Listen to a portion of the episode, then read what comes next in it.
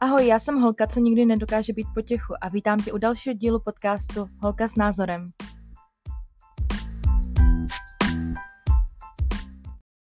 Ahoj všichni, já vás dneska zdravím a uvědomila jsem si, že je to vlastně měsíc skoro od té doby, co jsem předala poslední epizodu, což byl speciál a byla to recenze na Barbie a vlastně za ten měsíc jsem si uvědomila, že mi strašně chybí nahrávání podcastu a že mě to začalo strašně bavit. Takže doufám, že to baví i vás a pokud uh, vás můj podcast zajímá, tak bych byla ráda, kdybyste ho třeba ohodnotili nebo sdíleli dál nebo třeba si uložili aby vám chodilo upozornění na další epizodu a tak. A já jsem ráda, že tady můžu být dneska znovu a dneska jsem si vlastně pozvala hosta, pozvala jsem si Tonyho, to nechce zůstat kromě jména v anonymitě, já mu to moc ráda umožním a jsem strašně ráda, že na tento nápad přistoupil, protože jsem potřebovala vlastně kterýhokoliv obyčejného kluka, který mi bude povídat o tom, jaký je vlastně mentální zdraví u kluků, protože je to vlastně jedno z témat, který mě strašně zajímá a myslím si, že se v této společnosti dostatečně neřeší a je důležitý vlastně toto téma přinést na stůl a začít řešit, proč vlastně se v naší společnosti vyskytuje více mužských sebevražd a jak vlastně kluci vnímají psychiku, emoce nebo mentální zdraví obecně, protože normálně všude vždycky vidíme uh, názory vlastně holek nebo vlastně videa, kdy vlastně holky točí o tom, jak se cítí nebo jaké vlastně mají emoce a jaké mají vlastně mentální nemoci a tak. A proto jsem se rozhodla, eh, že by bylo fajn si o tom s nějakým klukem promluvit.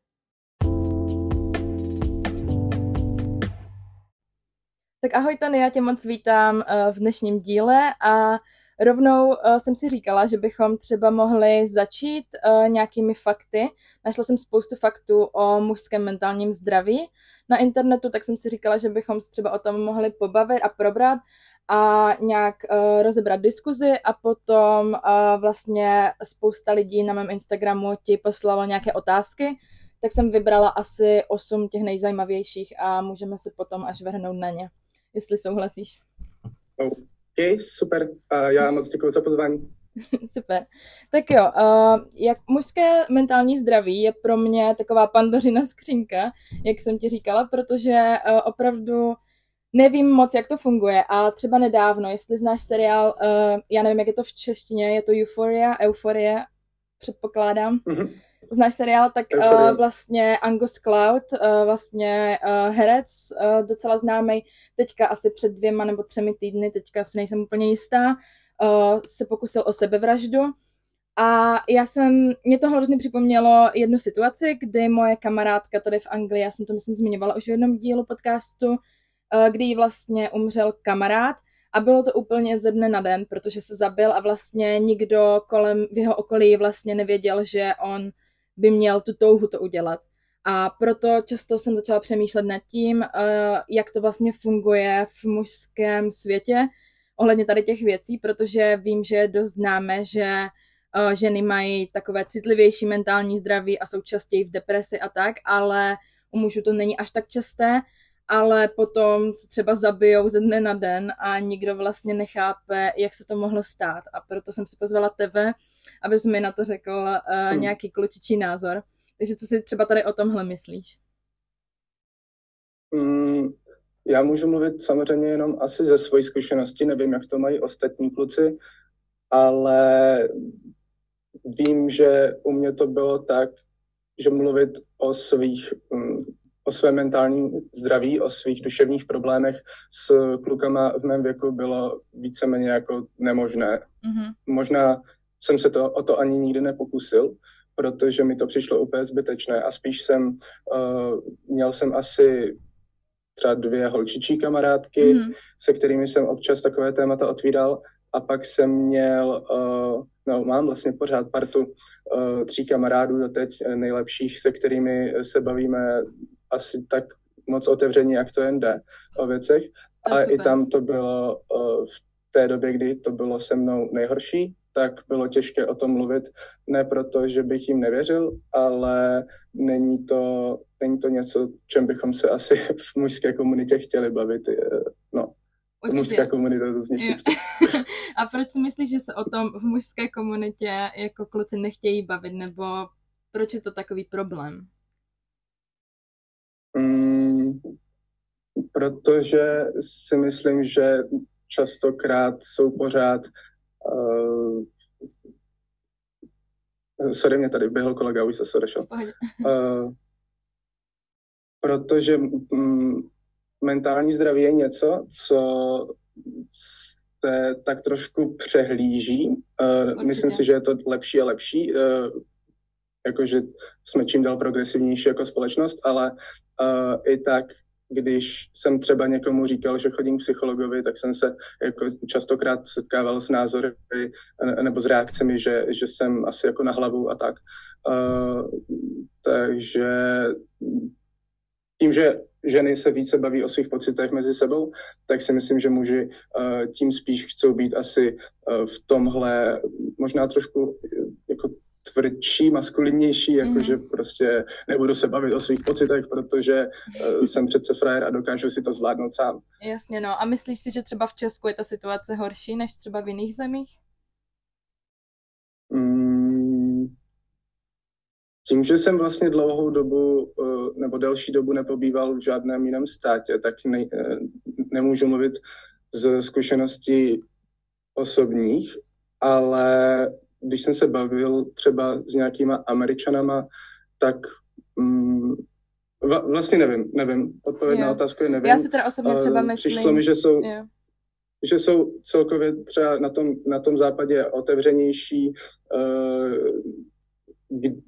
jako odlišnostem, ale, ale nevím, jestli je to tak, že by se, uh, jestli by bylo méně tabu bavit se o, o věcech ohledně mentálního zdraví. Jo, já si třeba osobně myslím, já jsem totiž teďka momentálně ještě pár dní ve studentském domě, kde vlastně jediný kluci jsou Brit, Rus a vlastně Slovák. a musím říct, že Slovák je mhm. takový jakože dost uh, podobný jakože podle mě českým klukům, takže občas o tom je ochoten mluvit o nějakých jako problémech nebo tak, ale občas ne potom vlastně Brit, což je můj přítel, tak ten je hodně ochotný mluvit o tady těch věcech a potom prostě ten Rose třeba vůbec. A tady podle mě vidíme takový to, že mm-hmm. jsme podle mě, že na tom nejsme až tak špatně v Česku, ale uh, je tam určitě co spravovat a co asi vylepšovat tady ohledně těchto věcí, řekla bych, no. Ale jakože podle mě najdou se všude, no, jakože kluci, kteří o tom nechtějí mluvit a pak se najdou kluci, kteří jsou tomu otevřenější. Ale Myslím si, že v Česku teda asi máme ještě co dělat, co se týče tady těch věcí, že mají podle mě muži dost často pocit v Česku, že uh, si nemůžou ani dovolit mluvit o takových věcech nebo přiznat, že se necítí mm-hmm. dobře. A potom to právě možná vede k takovým těm nějakým náhlým sebevraždám nebo pokusům o sebevraždách a tak, což je docela smutný, mi přijde. Takže další... Eh, rozhodně souhlasím, no. Mhm. Další fakt, který jsem našla, že třeba úzkostné poruchy, ty neurotické, nebo ty depresivní, uh, což jsou afektivní poruchy, jsou mnohem běžnější u žen. A u mužů, uh, a třeba poruchy příjmu potravy jsou mnohem uh, běžnější u žen.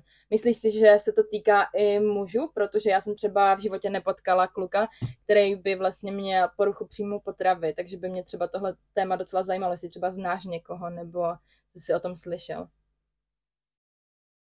Já konkrétně nikoho neznám mm-hmm. a je pravda, že je to četní, mnohem četnější u žen.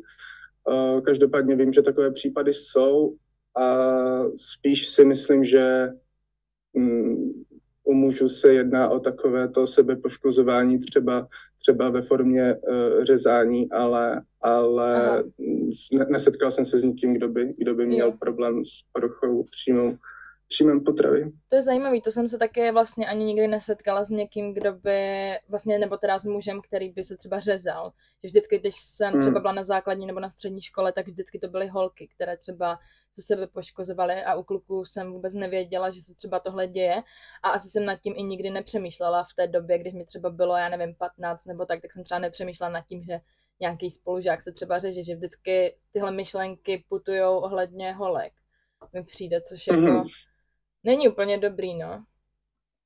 Možná to je jako zakořeněné ve společnosti v tom, že mm, se traduje, že ženy jsou labilnější emocionálně, tak yeah. možná z tohohle důvodu, ale je pravda, že asi kluk, kdyby to dělal, tak to většinou nejde asi vidět.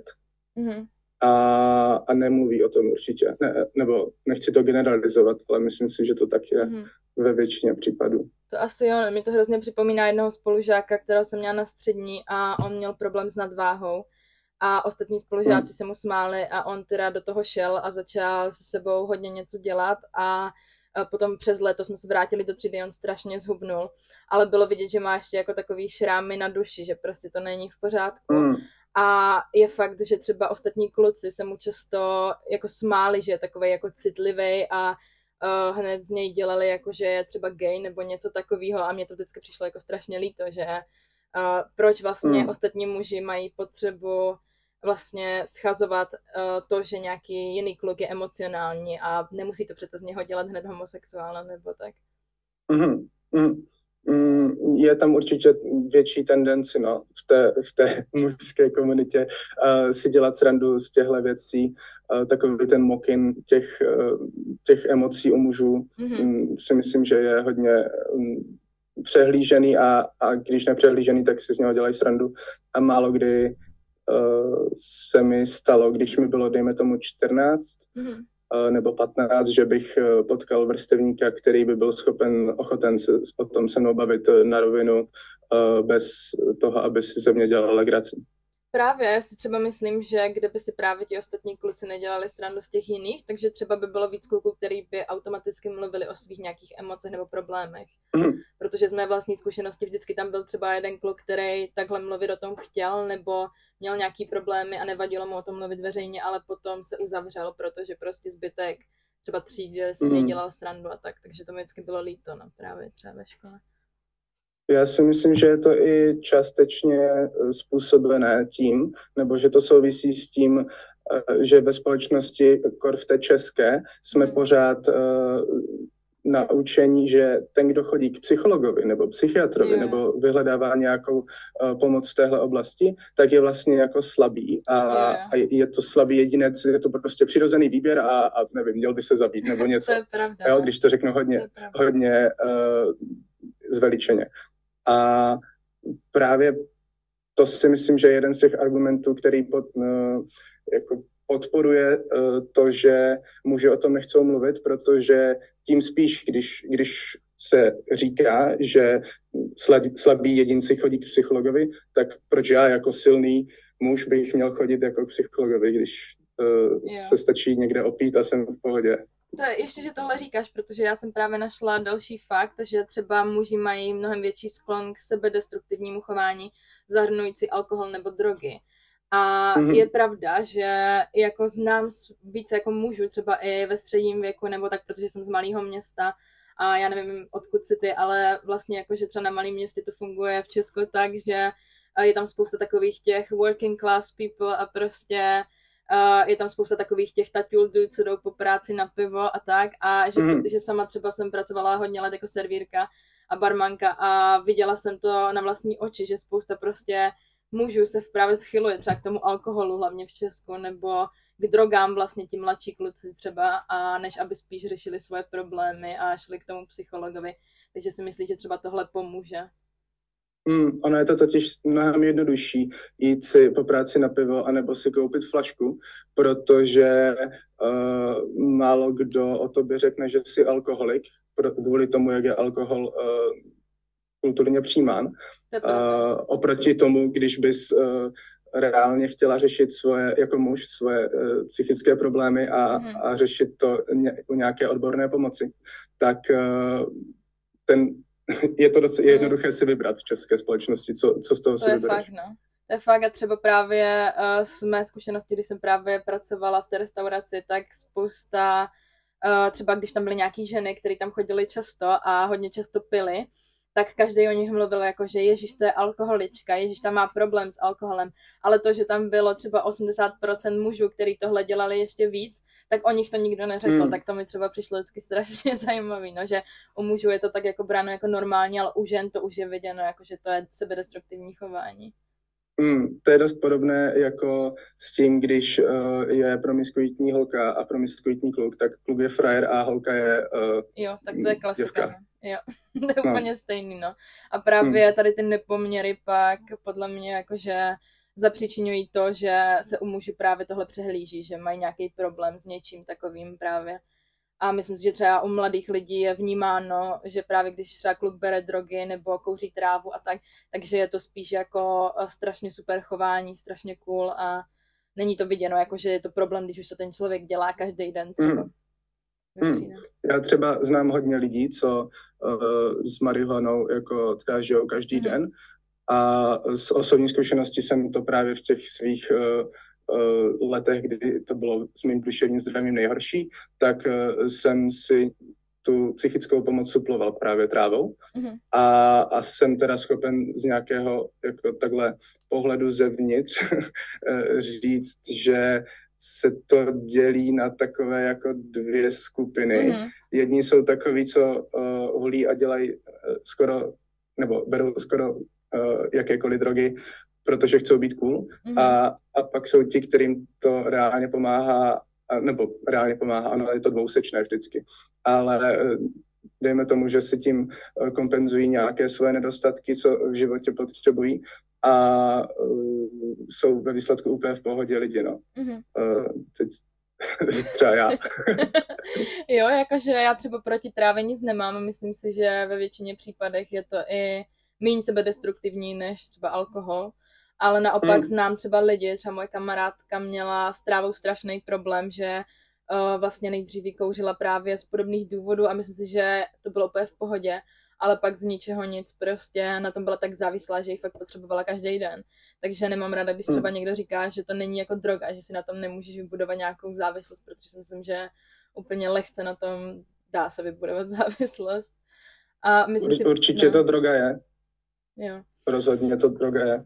No a právě jakože myslím si, že se to pak právě, třeba i u té kamarádky, hodně lidí to hned vidělo, že na tom závisla, ale ale mám taky kamarády, u kterých právě, kteří třeba kouří trávu často, ale nikdo ani nepomyslí na to, že by třeba mohli s tím mít problém, ani se jich třeba nezeptá na to, jestli něco trápí nebo tak prostě. Mm.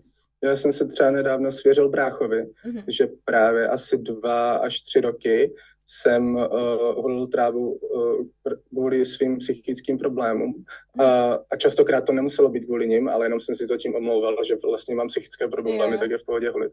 A, a on říkal, že my jsme prostě bydleli v jednom baráku a by na to v životě nepomyslel, že by to nepoznal a, a je, pokud člověk je třeba uzavřený a nechce to sdílet, tak je dost jednoduché uh, se v tom utápět a, a vlastně začít být závislý na té trávě a nikdo to ani nepozná. Jo, to určitě, no, to je pravda, protože je fakt, že uh, když třeba máme prostě okolní starosti, jakože každodenní život a tak, tak si prostě nevšímáš, jestli tvůj kamarád prostě, já nevím, pije nebo hulí, protože má nějaký problém, nebo jenom proto, že mm. ho to baví prostě, takže to je jako pravda, no, že někdy to je takový horší, no, tohle poznat.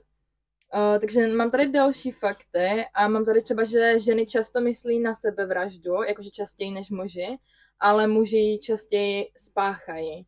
A právě jakože tohle mi přijde jakože docela velký problém, že právě tím, že muži nemluví o svých emocech, tak to v nich podle mě vře, jestli, jestli je to správně, já nevím, jestli jsi třeba někdy hmm. cítil, jako že jsi třeba na dně nebo tak, nemusíš nám o tomhle říkat, ale uh, nevím právě, jak to jako funguje, protože je pravda, že my ženy, třeba já momentálně teď, já jsem jakože ve strašném stresu a myslím si, že moje mentální zdraví teďka není úplně na nejlepším momentu, kde kdy bylo a třeba často přemýšlím nad tím, jak s tím pracovat nebo tak, ale a je to pro mě mm. nový, protože já jsem někdy jakože žádný problémy a teď předtím neměla nebo stresy a stejně jako přemýšlím nad tím, jak s tím pracovat, ale spousta jakože třeba fakt můžu nad tím nepřemýšlí a prostě jde a zabije se.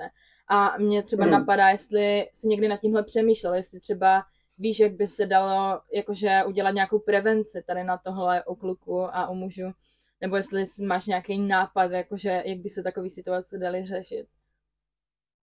Hmm, bohužel mám zkušenost, uh, zkušenosti s tím, že uh, jsem se pokoušel o sebevraždu a myslím si, že určitě je potřeba dělat v brzkém věku na základních školách, třeba v mhm. druhém stupni osvětu, eh, jak pro holky, tak pro kluky, určitě. Eh, že když má člověk problém, tak eh, psychický nebo, nebo doma, nebo šikanu, tak je určitě není vůbec vůbec eh, nemusí se stydět za to, že si zajde právě za tím školním psychologem a je potřeba, aby, eh, aby tam takový člověk byl a aby byl otevřený tomu, aby to nebyla jenom jeho nálepka na dveřích, mm. ale mhm. aby tak reálně vystupoval a aby se zajímal o to well-being těch studentů, protože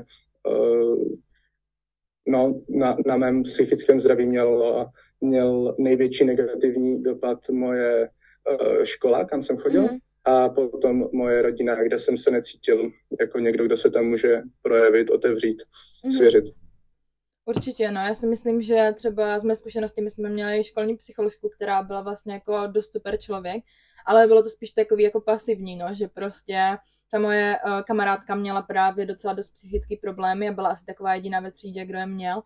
A já jsem jí třeba kolikrát zavedla za tou psycholožkou, anebo jsem šla za tou hmm. psycholožkou sama a řekla jsem jí, že by třeba ta kamarádka potřebovala pomoc, ale ona se nějak, jako že ta psycholožka úplně neangažovala, že to nebylo úplně jako mm. takový, že jak by se měla třeba chovat, podle mě, jako že více angažovat od ty studenty a když ví o někom, kdo třeba má nějaký problém, tak fakt jako za tím člověkem víckrát zajít prostě a popovídat si s ním o tom nebo pokusit se, že prostě často je ta škola ten problém, mi přijde no, že prostě mm člověk tam nemá moc úplně safe space v tom Česku mi přijde.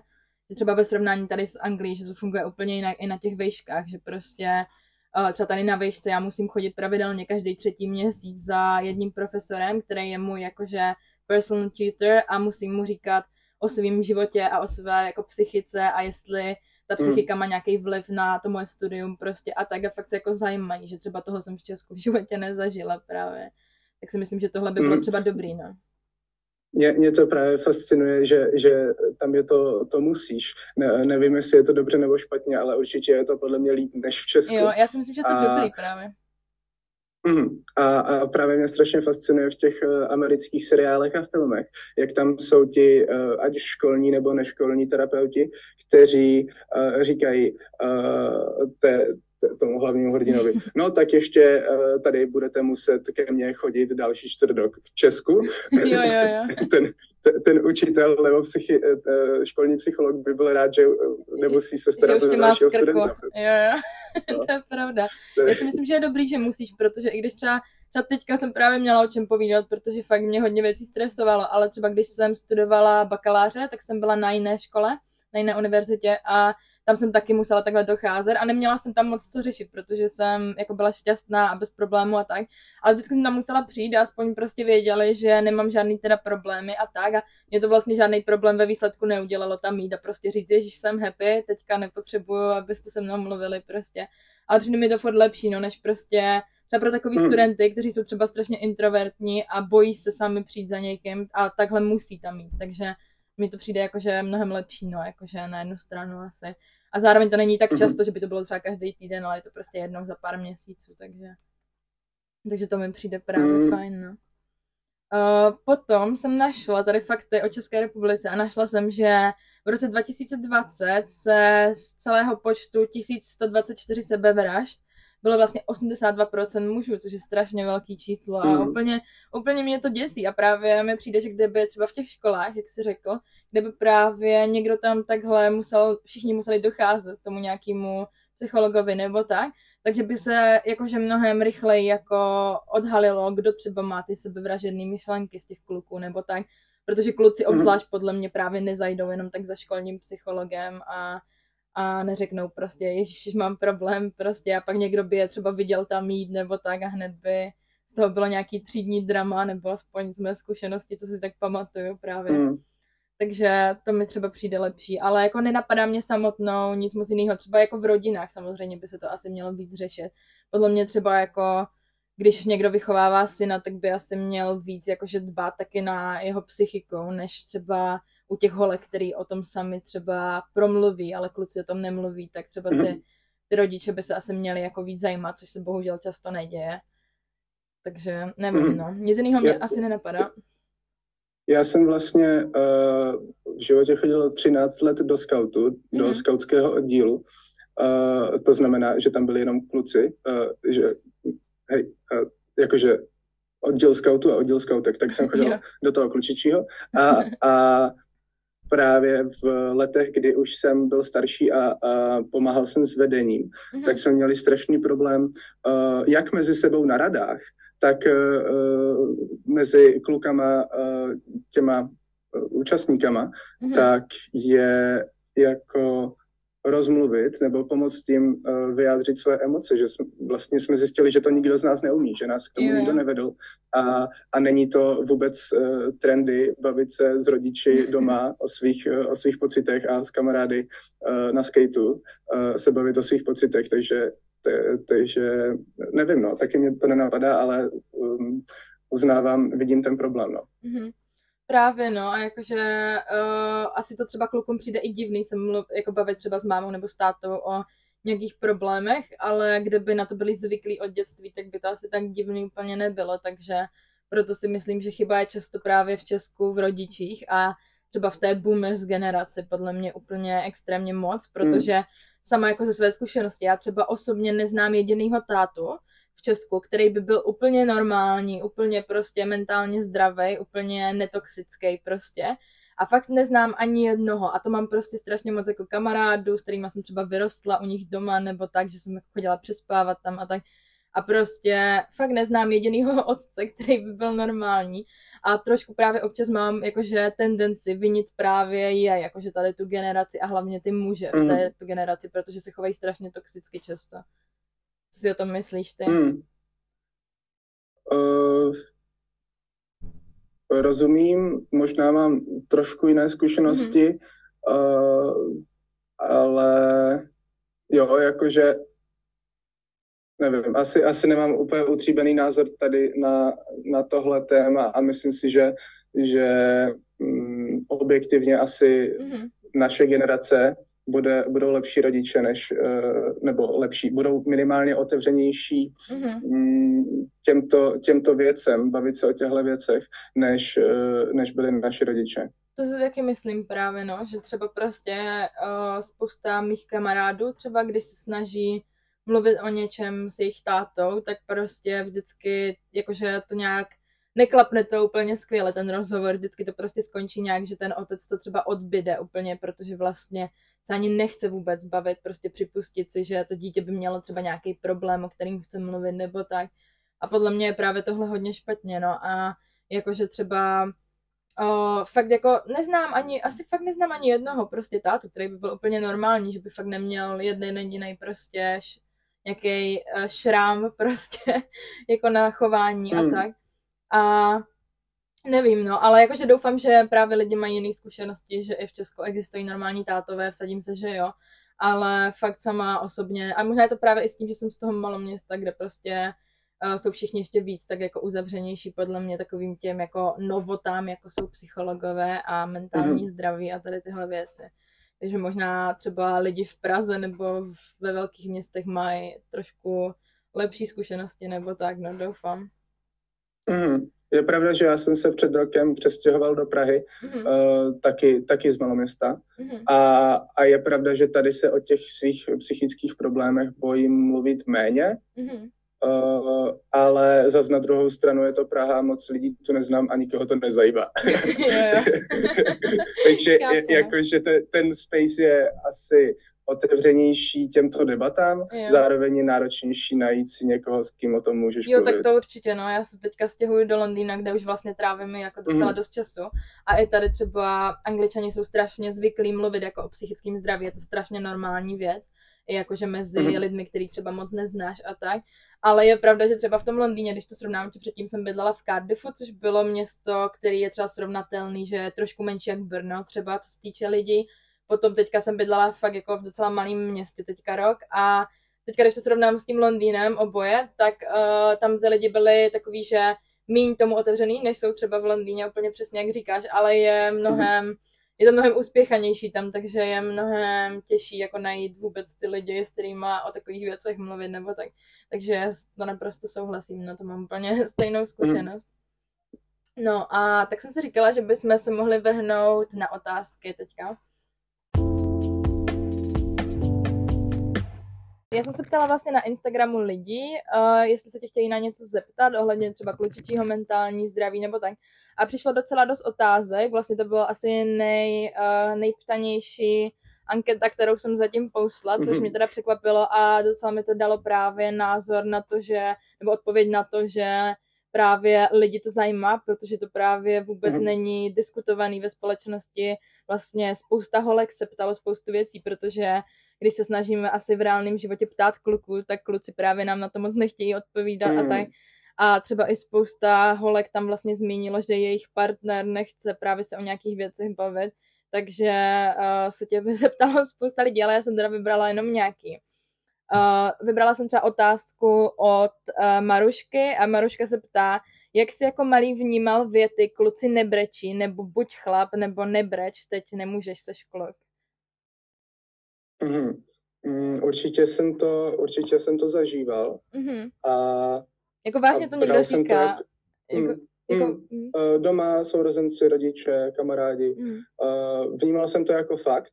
A když jsem se jednou ve třetí třídě rozbrečel ve škole, protože mi nešlo použít kržítko, to znám. tak to byl největší, největší trapas, co jsem kdy zažil, jakoby, že prostě brečím ve škole. To bylo fakt jako extrémně hmm. nepříjemné hmm. a vlastně, když se na to dívám zpětně, tak jako o co go. Právě, že, no. Prostě, tak to jsem nevěděla, jsem, že jsem to projevil, fakt... projevil svoje emoce a, a, a proč bych se za to měl stydět. To určitě, no, jakože já jsem, já právě nemám ani bráchu, nic, jsem jedináček, takže já jsem nic tady takového jako nezažila a jako přijde mi teda jako docela hustý, že fakt jako, že někdo řekne třeba malýmu klukovi, prostě kluci nebrečí, teď nebreč prostě a pak hmm. ten kluk má vlastně v sobě ty potlačené emoce, který třeba myslíš si, že to třeba pak vede k nějaké agresi někdy, nebo tak, že já mám pocit třeba i u mě, že když já jsem člověk, který nerad brečí před lidma nebo projevuje emoce před lidma, a když to třeba jako dlouho neudělám, tak mám pocit, že mám i takový jako víc anger issues, nebo tak, sama o sobě jsem holka. Mm. Tak jestli to třeba u kluku je takový, protože mně přijde, že to snad musí být u každého podobný, ne? Mm, urči, určitě to jako není zdravé zadržovat v sobě. Já si mm, bohužel teď nevybavím nic z dětství, ale no dětství, jako když jsem byl teenager, tak uh, Pamatuju si, že jsem měl období, kdy jsem dva roky chtěl brečet a nedokázal jsem to, protože jsem měl nějaký blok v hlavě a vím, že to bylo extrémně nepříjemné a, a právě se ve mně hromadil strašně vztek a, a měl jsem potřebu si to vybíjet na, e, já nevím, prostě, že jsem posekal strom sekerou a, a prostě chtěl jsem jo. to ze sebe dostat. Jasně. A vůbec mi nešlo brečet, i když jsem chtěl.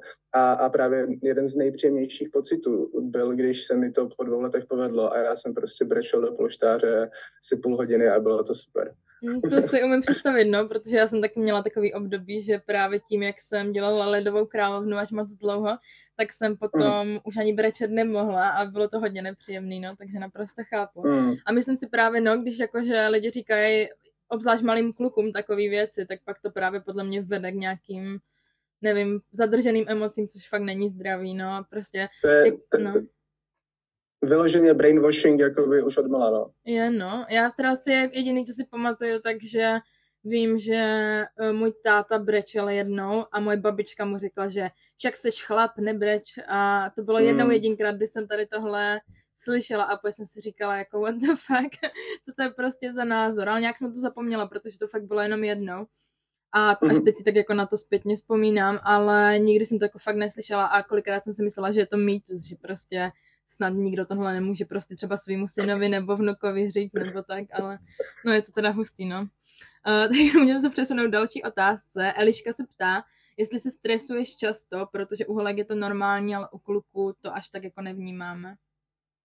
Mm, mm, jakože konkrétně teď v aktuální On, situaci... Je, ne, Eliška to úplně neřekla, ale třeba mě by zajímalo, jestli jako máš nějaký stres třeba z určitých jako něco třeba anxiety, jako jako v různých mm-hmm. životních situacích, jestli třeba je to fakt, že se to týká spíš žen, nebo jestli i kluci mají třeba stres, že mají toho třeba moc za ten den, nebo každý den a tak, a jestli se potom stresují a právě to ústí v nějaký anxiety a tak.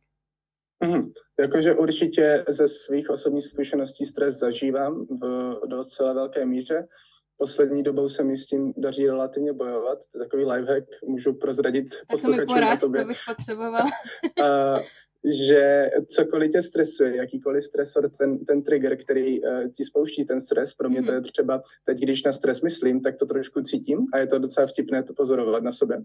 Ale uh, uvědomit si, že ten stresor, ten, ten, uh, ten trigger, který mi to způsobuje, tak uh, má nějaký outcome většinou, dejme tomu, že máš problémy v práci nebo ve škole, tak si uvědomit, co, co nejhoršího, ten outcome, co se ti nejhoršího může stát mm. a a já jsem si to teď převedl třeba do práce a no, tak nejhorší mě vyhodí, tak to je v pohodě, ne? Není konec světa, prostě jo, jo. můžu dělat tisíc dalších prací, takže, takže to mi docela pomohlo v poslední době se vyrovnat se stresem, ale zažívám ale záleží určitě na, na typu člověka. Já jsem po době covidu asi víc introvertnější a právě zažívám stres, když každý. jsem v situaci, kde je hodně, kde je hodně lidí mm-hmm. a, a je to náročné, potom musím najít nějakou místnost, kde jsem sám a jenom se prostě vydýchat. Jo, tak to naprosto chápu, no, to jako po covidu podle mě spousta lidí najednou uh, zjistila, že vlastně nemají až tak rádi společnost tak, jak předtím. A já hmm. jsem teda příkladem a vždycky si říkám, jestli nevím, jestli je to proto, že jsem jako vyrostla, dospěla, a nebo jestli je to tím covidem, protože já jsem byla strašně extrovertní člověk a teďka jsem prostě často i ráda sama a tak. Nicméně zpátky ještě k tomu stresu, právě to, co jsi řekl, to je super, já třeba nad tím takhle nikdy neuvažuju, že asi bych i měla, že třeba teďka se potýkám s tím, že dokončuju vlastně magistra, stěhuji se do Londýna a nedaří se mi najít třeba práci v určitých směrech, kde bych tu práci najít chtěla. Mm-hmm. A strašně se nad tím stresu, jako přináší mi to úplně obrovský stres. A třeba právě přítel mi říkal, však budeš dělat chvilku něco jiného, co den není to konec světa. A já prostě to vnímám jako, že to konec světa je a nikdy nepřemýšlím nad tím, že vlastně to není až tak vážná věc a podle mě mm-hmm. spousta lidí tu jejich situaci aktuální vnímá jako, že je to to nejhorší prostě a nikdy si neuvědomí to, že vlastně to není až tak zlý, jak to vlastně vypadá. Takže to je dobrý nápad, mhm. co jsi říkal, no. To je super. Uh, tak potom se tady zeptal Tom a zeptal se, často se setkávám s tím, že se mě nikdo neptá, jak se cítím, máš to podobně? Mm, většinou se mě na to nikdo neptá, no. Uh, a když se mě uh, někdo zeptá, jak se máš, tak eh, to je otázka, kterou jako úplně nemusím. Asi to má tak dost lidí a sám se na ní neptám, protože mi přijde docela banální, protože častokrát sám nevím, jak se mám a potřebuju jenom prostě eh, ten den dožít do konce a, a být v pohodě doma, že jsem všechno zvládl. Uh, ale v poslední době, když se mě někdo zeptá, jak se mám, tak jsou to spíš blízcí přátelé a vlastně mě to potěší a, a rád se na to odpovím, ale je pravda, že Uh, promiň, otázka byla... uh, Tom se ptal, uh, že se často setkává on s tím, že se ho nikdo neptá, jak se doopravdy cítí. Jo.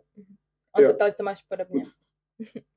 Mm, tím, že vlastně bydlím sám a nemám v Praze moc kamarádů, tak jo, souhlasím s tímhle.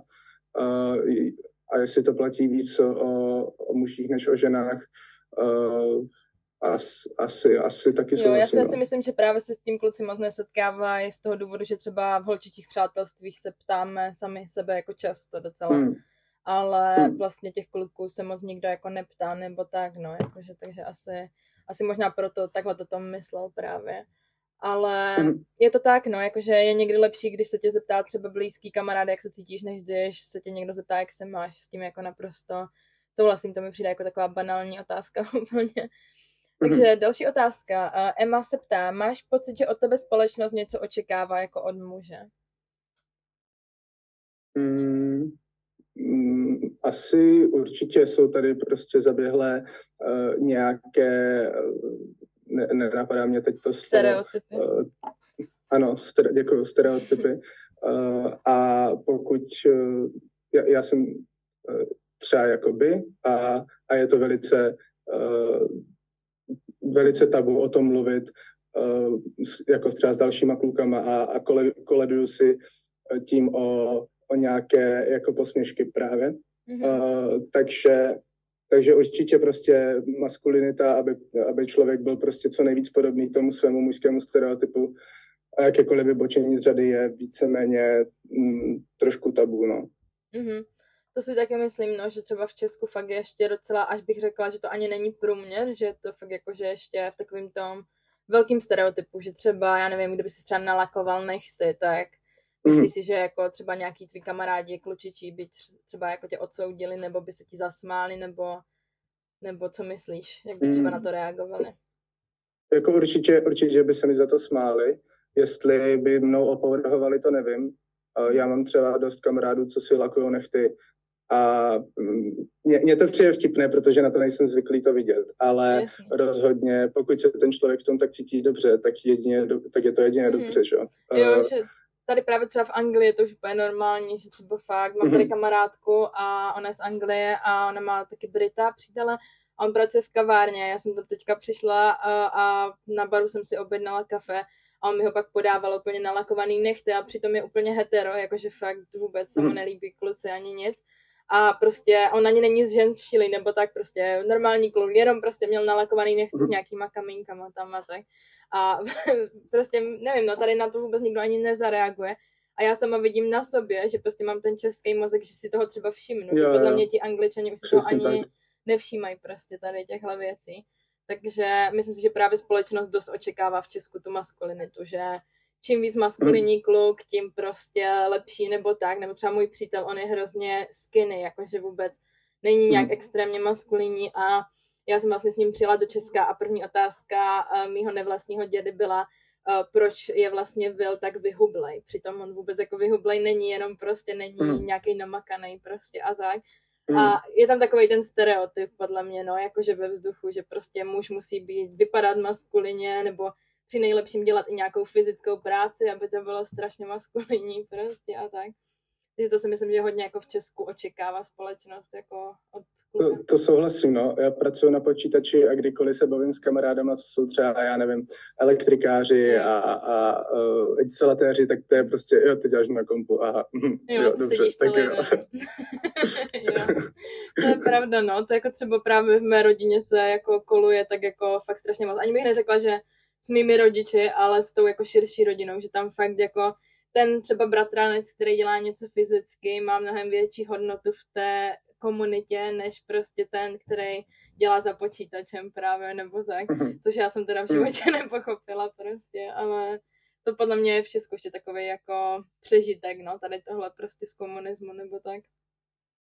Proto já si myslím, že jako společnost máme strašně moc nastavené, že potřebujeme být všichni uh, prospěšní ostatním. Jo. A mně přijde jako dobrá otázka, jestli je to vůbec uh, potřeba, jestli nestačí, abych já si žil svůj život spokojeně, nikomu nevadil a jestli je potřeba, abych byl prospěšný ostatním. A právě myslím si, že ti uh, lidi, ta generace uh, pokomunistická je prostě tak na, nastavená, že vlastně tomu moc nerozumí a, a neví, jestli, jak moc je to, ta práce na počítači prospěšná, jestli vůbec, a tak právě to srovnávají s tím, co je uh, fyzicky vidět a yeah. uh, pak to ústí v, tu, v to, že lidi si to berou jako podřadné, nebo, nebo jako ne dostatečně uh, stereotypní práci, nevím, jak to asi pojmenovat mm. teďko. Jo, to je pravda, s tím jsem se sama setkala, protože já jsem na bakaláři studovala žurnalistiku a teďka na magistra studuju uh, tvůrčí psaní a mám k tomu blíž, jakože chtěla bych spíš třeba napsat knihu, než prostě živit se full time jako novinářka. A spousta lidí v Česku mi třeba řeklo starších lidí, že třeba bych měla být radši ta novinářka, protože tím pomůžu nějakým lidem a tak. A jako já si říkám, a není to úplně jedno prostě, co já budu dělat, jakože mm. proč mají lidi potřebu aby ten druhý byl právě prospěšný, jako v tomhle fakt souhlasím, hmm. no s tím se setkávám hodně. Jakože určitě je fajn, že ti lidi, co uh, pracují v nějakých neziskovkách a v domovech důchodců a uh, pomáhají a vlastně taky občas chodím hlídat děti do jedné neziskovky, tak si myslím, že je to potřeba, ale rozhodně bych nevyžadoval po každém člověku, aby dělal něco, co je právě takhle mm, prospěšné a, a myslím si, že každý ať si dělá to, co je OK s jeho svědomím, že Právě no, že třeba uh, často jsem teďka přemýšlela nad tím, když sleduju nějaký nebo poslouchám nějaký český podcasty nebo se koukám na influencery a tak. A říkám si, jak vlastně spousta těch českých třeba influencerů dostává strašný hate za to, že jsou vlastně jenom jako, že se živí Instagramem nebo hmm. YouTubem nebo podcastem a že vlastně všichni jim říkají, že vlastně nic nedělají a jsou tam strašně moc komentářů, třeba i od mladých lidí, že vlastně jsou úplně k hovnu, protože nic nedělají prostě a tak mm. a já si říkám, proč to jako, že mají potřebu ty jiný lidi řešit, tak jako přesně jak říkáš, každý má svoje svědomí, každý asi ví, co chce a nechce dělat se svým životem a asi neměl by někdo dělat něco jenom, aby ho společnost brala, no. Takže to mi mm-hmm. přijde, že to je hodně problém v Česku, no. Když ho to baví a je schopen se tím uživit, tak prostě good for him. Prostě proč bych ho měl za to uh, brát jako někoho, kdo dělá něco méně, když, když vlastně taky uh, asi nedělám něco, co je tak ultra prospěšné. Nevím. uh, jakože prostě influencer je pro mě práce, ať už asi jako každá jiná. Částečně proto, že v práci spravuju jeden Instagram, ale to je, uh, asi, asi to beru moc, moc profesně už. jo, já to chápu, protože já taky právě uh, dělám sociální sítě jedné firmě mm. a říkám si, jako, že nad tím vlastně dost jako práce. Moc si to protože... máš to moc hezké, ten Instagram. Děkuju. a nicméně uh, je to jakože občas fakt jako hodně práce, protože uh, kolikrát tam musíš jít, já tam musím jít dvakrát týdně, musíš jako natočit, vyfotit nějaký fotky a není to úplně tak prostě jednoduchý, jakože jak si lidi představují, mm. že prostě postneš nějakou prostě fotku a je to prostě tady za sekundu udělaný, musíš to taky zeditovat, že jo, prostě spoustu věcí a není to jako jenom tak a možná to není úplně extra prospěšný, jak třeba být doktor, ale prostě je to práce jako každá jiná, no, takže to mi mm. taky přijde rozhodně. Můžeme si přesunout další otázce, je jich tady dost, musím si podívat. Uh, Nick Čas se ptá, styděl se někdy navštívit psychologa a jestli jo, tak proč? Uh, nestyděl jsem se ve smyslu, že bych šel k psychologovi a styděl se za to, že tam jdu. Yeah. Uh, styděl jsem se za to, že nad tím uvažuji, že bych si tu pomoc vyhledal, ale v momentě, když už je člověk tak psychicky na dně, že vlastně jediný Uh, jediné východisko, které z té situace vidí, je, že si nechá pomoc od někoho zvenku, tak uh, už jsem to vůbec neřešil. Mm-hmm. A, a bylo pro mě vlastně úplně úleva, že konečně můžu to začít řešit a můžu s někým o tom povídat. Ten člověk je za to placený a, a já můžu uh, mluvit o čem chci a, a on, mi, on mě vyslechne. To je strašně důležité. V dnešní době všichni koukají do mobilu. Ty mm-hmm. na mhm. něho mluvíš, ten člověk se dívá do mobilu. A, a já vlastně, kdy, když někdo takhle sklouzne k tomu mobilu během toho, co já k němu mluvím, tak já přestávám mluvit automaticky. Jo, já to taky a oni dělám. potom jsou z toho zmatení. a nechápu, jako proč jsem to udělal. A já, no, buď věnuješ pozornost mě, anebo někomu jinému, že jo. Přesně, a, no. a právě ten psycholog je, je ta jako vynucená pozornost, že on prostě mě bude poslouchat, protože je to jeho práce a to je za mě dobře. A nejtěžší teda bylo uh, přiznat to rodičům, že mám nějaké problémy a že potřebuju, aby mi toho psychologa našli, což mm. bylo asi jedna z nejtěžších věcí v životě, co jsem mm. musel udělat. No. Jo, to je hodně jako obdivuhodný, to uh, cením, že se udělal, protože spousta lidí to prostě neudělá. A třeba z mé zkušenosti fakt jako vím, že i když o tom třeba mluvím s někým ze starší generace, takže oni si třeba uvědomují, že ty problémy mají a stejně prostě tam mít nechtějí k tomu psychologovi, takže je fajn, že naše hmm. generace už prostě jde a něco s tím jde dělat.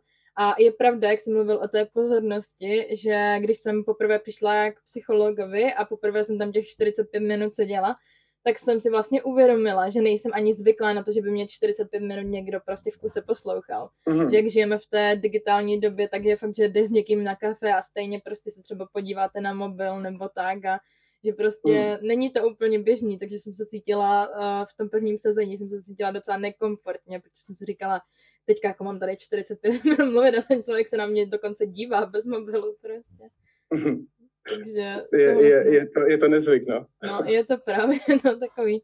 Takže někdy jsi jako, a setkal se ty vlastně, to už myslím řekl eh, v první části, že uh, se ti vlastně někdo smál za to, nebo že se zbál, že se ti někdo bude smát, něco takového si řekl, myslím. A když proč jako psychologovi. Mm. Já jsem třeba osobně nezažila, že by se mi někdo smál, ale uh, bylo tam takový to, že ten pohled, víš, jako že jsem třeba řekla, jo, jo tak já teďka chodím k psychologovi a třeba mý kamarádi, nebo mý kamarádi to úplně nebyli, ale byli to takový ti známí, takový ti jako prostě, že lidi s kterými se bavíš, ale nejsou to úplně tví kamarádi. Tak se třeba tak na mě podívali, ale jako neřekli nic, ale prostě bylo vidět, že asi tam nějaký judgment trochu je. Jak si to měl teď? Určitě no. V tomhle. Mm, já jsem to moc lidem neříkal a když jo, tak jsem si dost dobře jako selektoval komu a, a většinou ti lidi potom měli, měli v pohodě reakci na to. Vím, že jednou jsem právě uh, měl takový exces, že, že uh, jsem měl jako hodně uh, sebevražedné myšlenky a pak jsem byl jednu dobu uh, na uh, vlastně psychiatrické nemocnici, mm-hmm. což je jako uh, jiný level, že jo. A, a vím, že tam jsem to ve škole měl hodně problém říct, jako, že prostě mm, věděla to nejlepší kamarádka a nikdo mm-hmm. jiný to nevěděl, protože to je, to je, za to bych podle mě dostal strašnou bídu. Mm-hmm. Určitě, no, jako myslím si, že třeba, líbí se mi, jak to funguje třeba u lidí, kteří jsou mladší než my dva, ještě kteří jsou třeba teď, mm-hmm. že jim je 15 nebo tak, protože dost jako brouzdám TikTokem a teď tam vidím ty český TikToky normálně od lidí, kteří třeba teď tráví léto psychiatrické léčebně a vůbec se za to nestydí a chtějí o tom takhle veřejně mm. mluvit, aby se to znormalizovalo. Teď to, to mi třeba super, přijde fajn, super. protože já sama bych třeba až úplně na toho neměla koule a obzvlášť, když si vzpomenu, když mi bylo třeba 15, tak vůbec bych na to neměla prostě koule a přijde mi to strašně super, že už ta generace je ještě prostě na tom líp než my a že se to takhle mm. prostě normalizuje, no, protože na tom není nic špatného, že jo, prostě chci říct o pomoc. Já si myslím, že hlavně děcka v dnešní době, uh, děcka, jakože třeba teenageři 13 až 17 jsou mnohem vyspělejší, než jsem byl třeba já v jejím věku. A to jsem si tehdy myslel, jak jsem, jak jsem jako mega vyspělej. a, a, a oni, oni řeší tak, tak eh, brutálně odlišné věci od toho, co jsme řešili my, že no, sám se vlastně divím, je mi 20, jak, jak ta doba se posouvá tak rychle, no. Jo, to si taky říkám, no, že opět vidím ten ten prostě pokrok, že fakt, když si vezmu sebe, tak prostě nebyla jsem takhle vyspělá i někteří ti si hmm. dívám prostě na ty videa, jak mluví prostě ty lidi a o čem mluví prostě a tak mi to přijde super, no.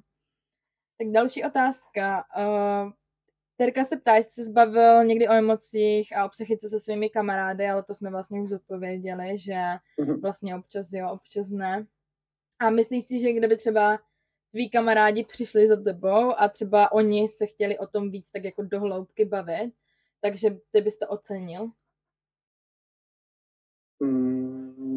Nebo jestli taky úplně nechceš s nimi Asi zá, záleží, kdo by to byl. Jo. Určitě, určitě bych to uvítal, kdyby to byl někdo, s kým jsem si hodně blízký, kdyby to jo, byl jo. spolužák, se kterým uh, jakoby prohodíme pár vět eh, za, za týden, tak určitě ne. Jo, to chápu naprosto, no. Ale myslím si, že třeba určitě v takových těch jako bližších skupinkách, že spíš tam je takový to, že se bojí někdo přijít první s tím a u těch kluků to je možná ještě hmm. větší než u těch holek. Že u holek to někdy tak je, že třeba si nechtějí přiznat, že mají nějaký problém a pak s tím přijde jedna a hned to otevřou prostě, že vlastně jo, já mám taky tenhle problém a tak. A myslím si, že u kluků třeba by to tak bylo taky, no, že kdyby třeba, prostě, že třeba čekají mm. někde, než že ten druhý třeba o tom začne nebo tak. Mm, jako je to určitě víc, eh, no, kluci o, o tom, Fuh, já jsem úplně nevymluvený. uh, no, je to, je to náročnější asi začít takovou mm-hmm. konverzaci s klukama. Jasný, no. Uh, další otázka je od Nelly a Nela se ptá, myslíš si, že má tvůj psychický stav vliv, uh, myslíš si, že má na tvůj psychický stav vliv uh, vztah s otcem? Mm, určitě. To asi nemusíš rozbírat do hloubky, no, jenom jestli, protože právě mi přijde, že třeba vliv, vztah jakože s matkou má asi určitě vliv na, na vlastně i vztah s otcem, já si myslím, že na nás má vliv jakože mhm. vztah mm. s oběma rodiči nebo absence rodičů mm. nebo tak.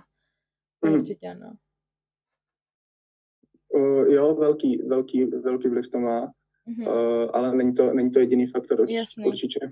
A myslíš si, že třeba když někdo, já nevím, má třeba tátu, který, já nevím, bije mámu nebo něco, tak myslíš mm-hmm. si, že pak ten kluk má tendenci dělat podobné věci třeba v dospělosti? Uh, uh, mm, jako kdy, záleží, jestli je schopen toho uvědomění, že uh, jeho rodiče nebo jeden konkrétní rodič nedělal mm-hmm. v jeho životě něco dobře. Že já jsem to měla hodně tak jako na piedestalu postavené ty své rodiče a prostě to jsou svatí lidi a nemůžu vůbec uh, přemýšlet ani o tom, že by dělali něco špatně. A, a mě právě pobavila věta mého psychologa, uh, kdy on to řekl, teď cituji, musíte si uvědomit, že otec, Ještě jsi mi pesekl, počkej. Že prostě občas počkej. jsou to čuráci. a, a já, já jsem jako by si říkal, aha, Počkej, ty jsi mi úplně Teď si slyšela ten, ten punchline, podle mě. No, já jsem, já jsem slyšela jenom něco o těch čurácích. jo. tak předtím, jestli můžeš zopakovat to, co jsi říkal, že ten psycholog říkal. Můžeme zkusit vypnout, vypnout video, aby se to nesekalo. A teď je to v pohodě. Teď to, teď je to v pohodě. Jo? Tak jenom můžeš zopakovat od toho, co ten psycholog ti řekl. No, že, že si mám uvědomit, že, že moji rodiče se nechovají vždycky uh, perfektně a, a že uh, dělají chyby, že to jsou prostě taky jenom lidi a, a to, když si člověk neuvědomí, tak potom asi určitě může mít tendence opakovat to, to chování. Třeba tak, uh, otce, když by je svoji matku, tak potom to aplikovat ve své rodině. No. Jo, jo, to si právě taky myslím, no, že třeba když lidi vidí, že se jich rodiče třeba hádají, tak pak mají tendence, jakože se taky třeba hádat. Třeba vidím na sobě, že třeba jsem taky zažila v dětství nějaký hádky nebo tak. A někdy třeba v nějaké situaci ve vztahu mám tendenci jako třeba i zvýšit hlas nebo tak. A pak si uvědomím, že to je špatně a že prostě taková být nechci a nechci to dělat. Ale myslím si, že právě máme takový jako tendence, mm. uh, co jsme viděli doma, tak někde to je v nás prostě, no. Takže myslím si, že jak se Nela ptá na vztah s otcem u kluka, tak si myslím, že má ale i vztah s matkou třeba u kluka vliv prostě nebo tak, takže myslím si, hmm. že to hmm. není jenom otec osobně, je. ale... Obojí má velký vliv. Mm-hmm. Taky myslím právě. A potom tady mám poslední otázku od Báry a Bára se ptá, byl tvůj psychický stav horší za covidu, jestli jo, tak proč? Mm, moje vlastně psychické problémy vyústily před covidem, mm-hmm. pak jsem to nějak, uh, no, to je vtipné, pomocí knížky Konec prokrastinace, mm-hmm. tak jsem, tak jo, se mi knížka, vlastně podařilo do, dostat ten uh, život do nějakých kolejí a, a, a s tím se docela z, zlepšil ten můj psychický stav. A třeba první tři, čtyři měsíce, tak uh, jsem uh, čtyři měsíce covidu, tak jsem úplně uh, jako jo, chápal jsem, že je to blbý a, a že to není úplně ideální ta situace, ale zároveň jsem byl dost v pohodě a, a, a No vlastně to je docela paradoxní. A když jsem hodně hulil, tak jsem byl v pohodě a když jsem potom nehulil, tak jsem, tak jsem měl ty problémy. Jo, jo. A, a v covidu jsem hodně hulil, no. takže, takže jsem byl v pohodě. Jo, a, ale uh, no, potom, jak už to bylo další, třeba jako rok, tak, uh, tak tam právě myslím, že něco rok a dva měsíce potom, co začal covid, tak jsem, tak jsem měl další exces, no, takže jakoby to určitě souvisí. Eh, no, ten covid nebyl úplně fajn pro, pro lidi, co, hmm. co, co mají psych, nějaké duševní problémy. To si taky myslím, no právě jak se Bára na to ptá, tak si myslím, že to spousta lidí řeší, protože za covidu podle mě se zhoršil psychický vztah, eh, stav uh, spousty lidem nebo tak. Třeba u mě to bylo naopak strašně zvláštní, protože za covidu jsem byla vlastně úplně v pohodě, když jsem musela najednou být často sama a tak, tak jsem stejně byla dost jako v pohodě psychicky, ale podle mě po covidu, až to na mě začalo jako, až jsme se vrátili do takového toho normálního režimu, tak to na mě vlastně začalo dopadat, že vlastně už hmm. nejsem zvyklá na ten normální režim a začal jo. na mě dopadat takový ten stres právě a tak mi přijde, no, třeba. Hmm. Uh, No, souhlas, měl jsem to vlastně úplně stejně. To začlenění do společnosti zpátky bylo jako hodně těžké. A to jsem právě uh, jako úplně relateuju s tebou, že jsem byl před covidem taky hodně mm. extrovertní. A, a teď musím jako vědomě si uh, říkat, že teď si v situaci, kdy se hodí, abys byl extrovertní, protože uh, jinak to bude cringe. jo, to si taky říkám právě, no. Ale kdybych třeba před čtyřma rokama si tohle řekla, tak se tomu zasměju, protože jsem byla takový ten člověk, co strašně byl uh-huh. rád středem pozornosti a tak a teď jsem prostě ráda, když nikdo na mě nějak no. moc nemluví prostě v nějaké skupině nebo tak, uh-huh. takže naprosto chápu, no. Uh, tak myslím si, že otázky už můžeme nechat být. Uh, moc ti děkuju, že jsi odvážil o nějakých věcech mluvit nebo říct svůj názor. Uh, moc si toho vážím a myslím si, že spousta lidí, kteří tohle budou poslouchat, tak uh, budou rádi, že slyší nějaký klutičí názor na tohle. Takže moc děkuju. A ještě... Já moc děkuji, že, že jsi mi dala možnost. Mm-hmm. Já jsem vlastně díky tomu si sedl uh, ve vlaku, jsem jel uh, a hodin, hodinu nebo dvě jsem si psal poznámky vlastně o, o své minulosti a donutilo mě to si takhle zaspomínat, jaké to bylo v těch mých temných časech mm-hmm. a vlastně mi to dost pomohlo, že teď se cítím mnohem líp díky tomu. Ježíš, to jsem moc ráda, protože já si myslím, že právě tohle někdy pomáhá, naopak ještě když řekneme někde něco někomu, kdo nás nezná, protože právě ten člověk nás bude méně soudit, než ten člověk, který nás zná. Takže mm. to si myslím, že někdy pomáhá právě úplně nejvíc, takže úplně v pohodě. Uh, takže já ti moc děkuji za to, že jsi takhle otevřel a ještě chci, jestli třeba máš nějaký vzkaz, jestli to třeba poslouchají nějaký kluci, tak jestli máš nějaký vzkaz pro kluky o co se týče jako mentálního zdraví nebo nějaké psychiky, co bys třeba chtěl říct nějakým mladším klukům nebo tak. Tak asi jakože to klasické kliše, že v tom prostě nejste sami a, a je důležité uvědomit si, že ty problémy, které řešíte, mo, dost možná řeší někdo ve vašem okolí taky dost, dost podobné problémy. A, a, a možná s tím má stejný problém jako vy. A určitě to teda není špatně, že to prožíváte, ale dobré vědět, jak s tím naložit a, a nestydět se prostě najít si tu pomoc, což je hodně náročné, ale je to ta věc, která mi v životě pomohla nejvíc. Když člověk tam nechce a je tam přinucený, tak mu to nepomůže, ale v momentě, kdy sám uh, si to vyhledá a, a třeba projde dva, tři lidi, kteří mu nesedí, ale, ale najde si toho svého psychologa, psychiatra uh, nebo kohokoliv, tak uh, je to určitě největší pomoc, jakou může člověk dostat. Mm-hmm. Určitě to naprosto souhlasím, takže moc děkuju a měj se hezky.